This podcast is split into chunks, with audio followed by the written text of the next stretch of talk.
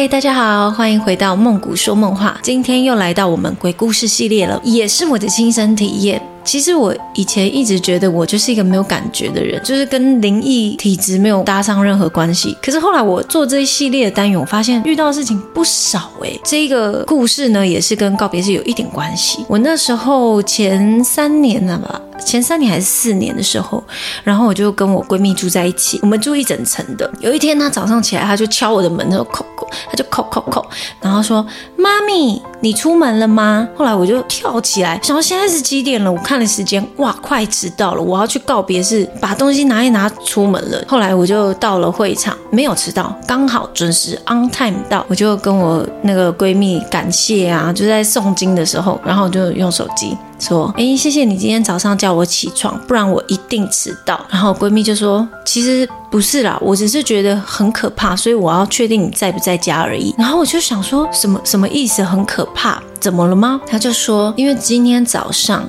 他听到了有人在敲我的房门声音，他很确定是我的房门，因为我的房门是木门，所以敲起来声音是叩叩叩。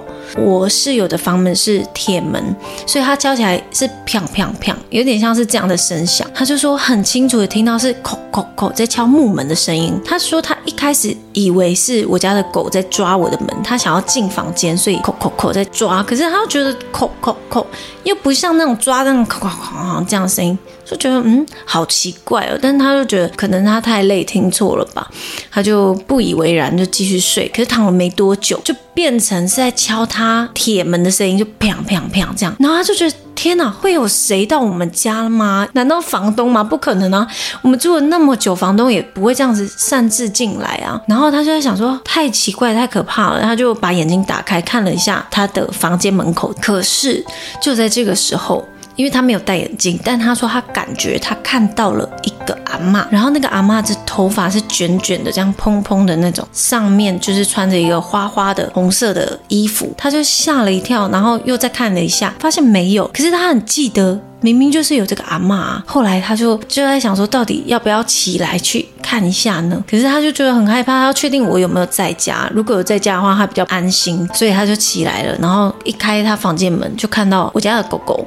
躺在沙发上，就那个姿势，他他说他四脚朝天，那就看起来就不可能是他刚刚有去敲我们的门，他就越来越觉得可怕了，所以他就敲我的门说：“哎，妈咪，你在家吗？”才会有开头刚刚讲的那一个画面。好，那我就那一场告别式就演演完了，那我们乐队都要送去火化场，就是在棺木的前面。那顺序是这样的，我们乐队走在最前面，后面是家属，家属是拿遗照的先，后面才会是棺木。然后我就下意识的就往后看一下，就是。家属他们排好队了没啊？要不要开始走了？然后我往后看了一下，我就看到那一张照片，遗照上面就是卷卷头发、花花红色上衣的阿妈。然后顿时我就看到，哇，我就有点害怕，我就转转，就是背对那个遗照。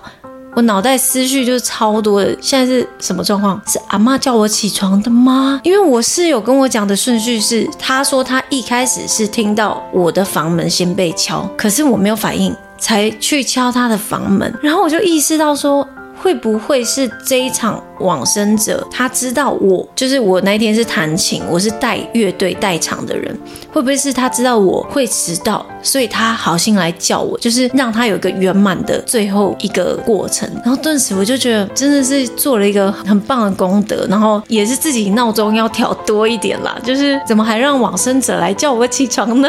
不过我觉得这个你要说是巧合吗？那未免也太巧了吧？这是真的是我发生的事情，不是别人故事，也不是网络的故事。所以我觉得这个蛮值得跟大家分享的。不知道你们喜欢这样的故事吗？那你们有遇过这样的事情吗？也欢迎到我的频道来这边留言。那我们下一期再见啦，晚安。